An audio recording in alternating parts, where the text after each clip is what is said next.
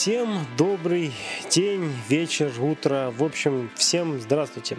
С вами вновь Сергей Майсурадзе. И Татьяна Аржаева. Доброго времени суток.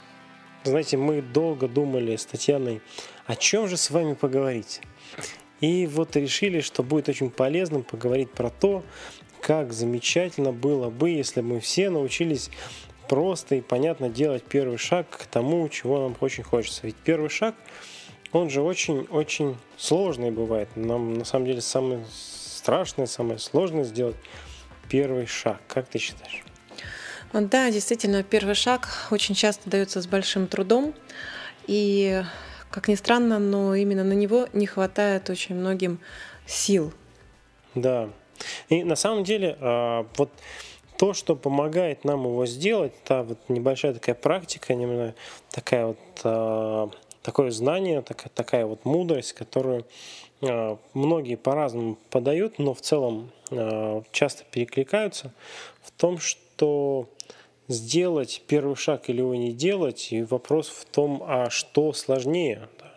И когда мы делаем этот первый шаг или не делаем, да, мы так или иначе тратим какую-то энергию, тратим свои силы, да, и порой не делание да, шага. Может быть, конечно, сейчас проще полежать на диване, но совсем через короткое время станет, ну, точно не лучше, а скорее всего станет хуже, если мы будем не делать эти первые шаги.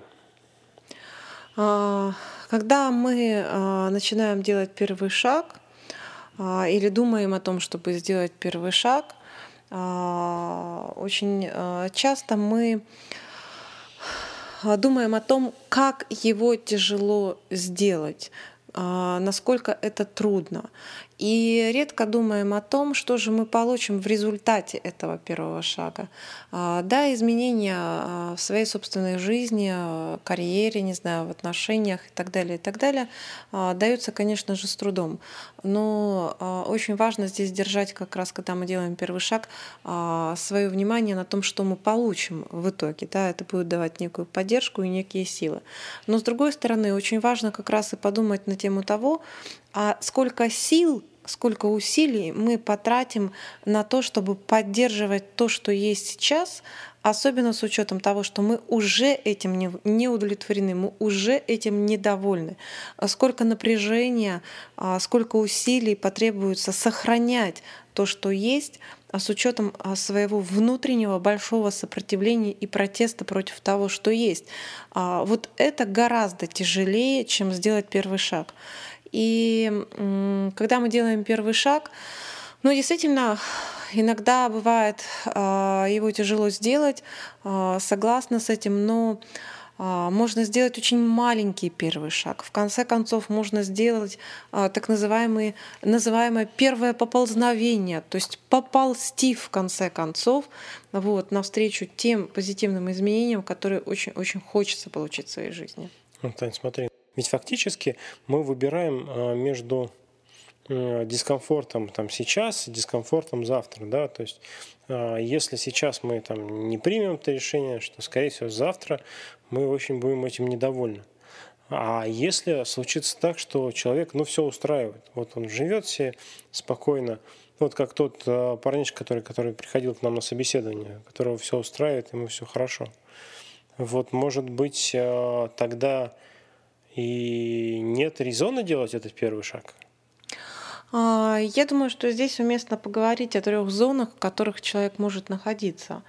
А, зона шока, зона риска и зона комфорта. А, немножко расскажу о каждой тогда. Зона шока — это то состояние, в котором человек находится в ступоре или практически недееспособен. Вот. Есть медицинское определение, да, что такое шок. Конечно, у каждого свое, а, свой шоковый порог. Кто-то теряет сознание от вида крови, а кто-то каждый день а, оперирует людей и э, абсолютно делает это спокойно. Это первый момент. Второй момент, когда мы говорим про зону шока, это то, что в ней можно оказаться двумя разными путями. Вернее, не путями, да, а она может быть по-разному проявлена отрицательно и положительно. Отрицательно это когда у нас случилось какое-то очень неприятное событие, и мы оказались в этом состоянии. А положительное это когда у нас случилось как раз положительное событие, и настолько оно было неожиданным, настолько оно было положительным, что мы тоже на какое-то время оказались или в ступоре, или в очень большом удивлении, или действительно а, вот, ну, на некоторое время, что называется, оказались в зоне шока. Если мы говорим про зону комфорта, в которой очень часто большинство людей находится, а, то а, это, конечно же, а, очень такое хорошее состояние, оно комфортное, оно уютное, но тоже бывает в двух вариантах. Это когда у нас действительно все классно, как вот у того парнишки, про которого ты сейчас, э, Сереж, сказал. Ну вот, у него действительно все хорошо, у него принципе, а, есть некие базовые материальные а, вещи, и в чем-то он состоялся гораздо лучше, чем другие, там плюс-минус благодаря родителям, там, родственникам и так далее, но тем не менее у него все классно. Супер здорово, его можно поздравить. Вот. А, но есть отрицательный комфорт, про который очень часто забывают. Что такое отрицательный комфорт? Ну, допустим, когда у нас все плохо, но тем не менее это состояние нам комфортно. Вот приведу в качестве примера историю, а, которая произошла как-то у меня на одном из консалтинговых проектов. А, меня пригласили провести тренинг по продажам для новых сотрудников. И очень часто бывает, когда заказчик просит после тренинга дать ну, небольшую какую-то характеристику новым сотрудникам. И э, после тренинга я даю э, заказчику э, характеристику и проговариваю по одной из девушек, что а, если эта девушка в течение трех недель не уйдет от вас, то она будет с вами работать. А, почему я вот это обозначила? А, дело в том, что в процессе тренинга выяснилось, что до этого она работала а, в одной из компаний, где было абсолютно нормально, причем она, кстати, проработала там 4 года, вот, где было абсолютно нормальным, когда директор, приходя на работу, всех ругает, причем не просто ругает, а материт нецензурно, вот, и вообще вот все общение с сотрудниками построено исключительно исключительно на матах, на ругательстве, на постоянном вечном недовольстве, неодобрении, а, унижении, принижении. И а, вот даже на как бы, молодых там людей, мужчин, парней, он периодически даже руку пытался поднять, а вот, пользуясь тем, что вот вроде как они работают, особо ему сдачи не могут дать. Ну и, видимо, еще просто никто на него не жаловался. Вот. Так вот, она проработала там 4 года, и а, придя, оказавшись в, эту, в этой компании, где директор очень такой а, доброжелательный человек, а, вполне милый, он может зайти в отдел продаж и спросить ребят, как у вас дела, как настроение, как клиенты, посидеть с ними, там, попить чашечку чая, сделать какой-то неожиданный внезапный корпоратив, приехать, когда они там выполняют недельный план, допустим, с а, тортиком и угостить отдел продаж, она находилась не то что в зоне риска, она находилась практически в зоне шока. Вот. И ей действительно было очень тяжело а, в эту компанию а, вот, выливаться, привыкать. А, по какой э, причине? Потому что у нее не было алгоритмов поведения новой для нее ситуации. Она знала, как вести себя в той ситуации. Пришел начальник, наругал, наматерил, на кого-то там попытался поднять руку, и все продолжают работать спокойно дальше. Вот. А здесь а, не совсем понятно, это как у меня тоже на одном из тренингов а, одна из участниц э, привела такой пример, ну вот приходит жена домой, да, муж ей сковородкой пол будет иди готовить. А если вдруг она придет домой, а муж ей там букет цветов, да, да и ужин еще приготовил, да еще в доме прибрался. Там не то, что зона риска, там зона шока будет опять же. Почему? Потому что а, непонятно, что случилось, что произошло, непонятно, как ей-то себя в этой новой ситуации вести. Почему иногда у некоторых а, женщин а, сценарий, что называется, с ее мужьями повторяется, да, потому что нового сценария она не знает. И что такое м, зона риска? Это вот как раз а, та ситуация, те самые изменения, где у нас еще нет привычных выработанных алгоритмов, где а, то самое неизвестное, неопределенное, где нужно как раз нарабатывать эти алгоритмы, новые сценарии, новые модели поведения, вот, и э, действовать очень часто в условиях повышенной неопределенности. Вот. В зону э, риска мы можем попасть двумя путями, отрицательным и положительным. Но отрицательное — это когда прилетает волшебная дубинка под одно место и нас просто туда выкидывает. Нравится нам, не нравится, успеем мы по пути там разобраться в том, что происходит, и какие-то а, решения наработать или нет, но мы уже там. Вот. И позитивный сценарий — это как раз когда мы сами себя а, выводим в эту зону риска, как правило, такой сценарий всегда проходит гораздо мягче, чем действие волшебной дубинки, а человек имеет возможность к этому подготовиться, наработать какие-то новые модели там, поведения, реакции, что-то даже, может быть, на эту тему заранее поизучать, вот, и он оказывается, конечно, гораздо более подготовленным. Вот. Ну, да, согласен. На самом деле, вот э, в эту же тему хочется сказать, что мы часто э, надеемся на то, что если мы не принимаем никаких решений, да, если мы, э, ну, э, ну, говорим, что мы это сделаем завтра, да, и так далее, мы надеемся на то, что у нас на сегодняшний день относительно так или иначе хорошо или плохо, но стабильная ситуация. И э, надеясь вот, да, на то, что нам не нужно выходить э, из зоны комфорта в плане того, что нам не нужно изучать какие-то новые модели поведения у нас завтра будет такой же, как сегодня, и в целом и нас это вполне устраивало до этого, почему бы не сейчас, да? Фактически мы говорим про стабильность, про стабильность, э, которая на самом деле, если вообще разобраться с этим понятием, вообще понять, а есть ли она эта стабильность, на самом деле, э, ну, вещь такая достаточно иллюзорная, потому что часто стабильность, она нам там, вот приходим в компанию, работаем на кого-то, потому что мы надеемся, что у нас будет стабильная зарплата, да, вот, мы там платим налоги, кто-то платит, кто-то нет, работаем до пенсии, для того, чтобы эта пенсия была, чтобы была какая-то относительная стабильность.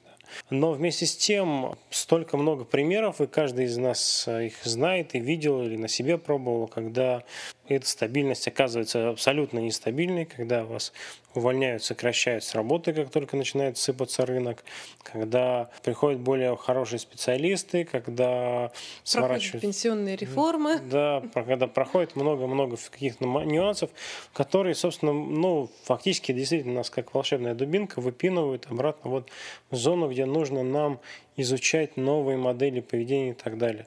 Так вот, тут вопрос в том, что а есть ли она вообще эта стабильность, и стоит ли вообще на нее надеяться? Потому что если вы говорите себе, что у меня все стабильно, хорошо, и мне это устраивает, то, скорее всего, мы просто не готовимся к тому, что эта якобы стабильность может измениться. И это такой достаточно опасный поворот событий и более опасный, чем то, что если мы сами будем прощупывать новую почту, искать какие-то новые модели поведения для себя, для своей жизни, какие-то новые шаги, новые направления, искать, где на что опереться, пока там, где мы стоим, та почва не уйдет из-под ног. Ну, немножко так э, вернусь в сторону комфорта, в зону комфорта. А, я не случайно проговорила о том, что у нас а, две стороны, отрицательная и положительная, есть у комфорта. И если говорить про положительную сторону комфорта, то что в ней, собственно говоря, хорошего? Там есть ресурсы. Ресурсы, которые мы можем использовать для того, чтобы как раз либо подготовиться к каким-то неожиданным событиям в жизни, либо а, самому выйти на новый уровень. То есть не сидеть, грубо говоря, почивая на лаврах, да, а иметь возможность вкладывать, инвестировать а, в свое будущее, в какие-то новые направления. Очень часто а, люди, как раз имея нечто сегодня хорошее, положительное, ничего с этим не делают. То есть они, по большому счету, не думают о завтрашнем дне. И когда он вдруг случается, да еще, не дай бог, неприятный, а, возникает, ой, как же с этим быть. Что касается стабильности, стабильность действительно понятие очень относительное. Я думаю, что очень многие люди хотят не только стабильности, хотят еще и гарантий. Гарантии о том, что Да, когда им будет 55 лет, они получат пенсию, эта пенсия им позволит там что-то сделать. Да, когда им там будет, а, не знаю, когда они будут работать на хорошей работе, у них там будет возможность купить себе квартиру или там ездить путешествовать. Хочется каких-то гарантий, но гарантий никто на самом деле а, нам не даст. И глупо было бы их, э, собственно говоря, ожидать. Все гарантии находятся в нас самих, в наших умениях, в наших навыках. Хочешь пенсию, а, подумай о том, что ты можешь сделать а, уже сейчас и сам, не рассчитывая на государству для того, чтобы а, у тебя был доход в 55, 60, там 65, 70 лет. У тебя есть целая жизнь для этого, да, для того, чтобы то, что у тебя есть сейчас, вкладывать и вкладывать а, там свою достойную действительно старость. И не доживать ее, а проживать ее. А, точно так же то, что касается и работы. Да, замечательно, у вас есть неплохая должность, возможно, неплохая зарплата, но что вы делаете для того, чтобы завтра она стала лучше? Что вы делаете для того, чтобы завтра ваша должность стала выше, стала больше. А, очень часто мы действительно находимся вот э, в рамках некой иллюзии стабильности. Хотя исследования показывают, что каждую минуту а, в каждом человеке происходит порядка миллиона изменений. Мы уже через две минуты другие, чем две минуты назад. Мы уже через а, день другие, чем а, были а, вчера. Ищите а, свои а, да, изменения через положительный ресурс, ищите свои ну, силы в своем ресурсном состоянии из зоны комфорта, ищите то, что вам нравится, то, что у вас получается и ищите себя да, в этом. И я хочу еще добавить такой пример, сейчас он возник. А, я время от времени попадаю на передачу «Снимите это немедленно». И все время, когда я ее смотрю, а, меня поражают а, женщины, которые оказываются на этой передаче. Очень часто, ну, практически в 95% случаев, у них очень сложная судьба. И я помню, там был интересный такой интересная такая героиня, у которой, которая в 14 э, лет а, забеременела, и ей нужно было рожать, потому что, к сожалению, вот такие были медицинские показания. А, Ее молодой человек сначала был согласен, а, потом он передумал, потом она выяснила на восьмом месяце беременности, что он изнасиловал ее подругу, ушла от него, но его родители уговорили вернуться к нему. Когда она родила ребенка, то периодически девочку, периодически он поднимал на нее руку, и когда наконец она уже в конец устала от всего этого, она ушла от него, уехала в другой город, вышла замуж, и там ситуация ну, почти повторилась. А, муж вроде бы был неплохой человек, она родила второго ребенка, но он тоже вот время от времени, в том числе и на глазах у детей, на нее поднимал руку. Вот. И вот она оказывается на этой передаче. А, там есть замечательный момент, когда а, ведущие а, просматривают гардероб участницы и выкидывают старые, ненужные, некрасивые, не стильные вещи. И меня поразило, и до сих пор поражает у участниц этой передачи то рвение, та ярость, та сила, та энергия, с которой они отстаивают эти свои старые вещи. Вот. Как они борются за них, как они цепляются за них. И у меня, глядя вот тогда как раз на вот эту героиню, возникла мысль, что вот надо же с такой тигринной яростью бороться за свою вещь, но почему же ты с такой тигринной яростью не боролась за лучшее для своих детей, позволяя себя на глазах у детей ну, оскорблять, себя, а, да? да, унижать, и в том числе для себя. Потому что когда ведущие ей сказали о том, что, может быть, вы давайте вот поменяетесь для себя, она даже не захотела, только аргумент, что ради детей внесите какие-то изменения, да, то есть и 100 тысяч рублей конечно же, оказали магическое, скажем так, действие. Так вот, мне хотелось бы сегодняшний выпуск закончить о том, что а, вот эта тигринная ярость, тигринная сила, она есть у каждого из нас. Но, может быть, стоит а, эту силу использовать для того, чтобы бороться за лучшее в своей жизни, за новое в своей жизни, за выход на качественно другой уровень, чем цепляться за старые привычные вещи. Ну да, да, согласен с тобой полностью. Я как раз про любовь к себе, о которой мы когда-нибудь в следующих выпусках обязательно поговорим. Ну а на сегодня это все. Надеюсь, вам было интересно. Пишите комментарии, подписывайтесь. А, и до новых встреч. Всем удачи!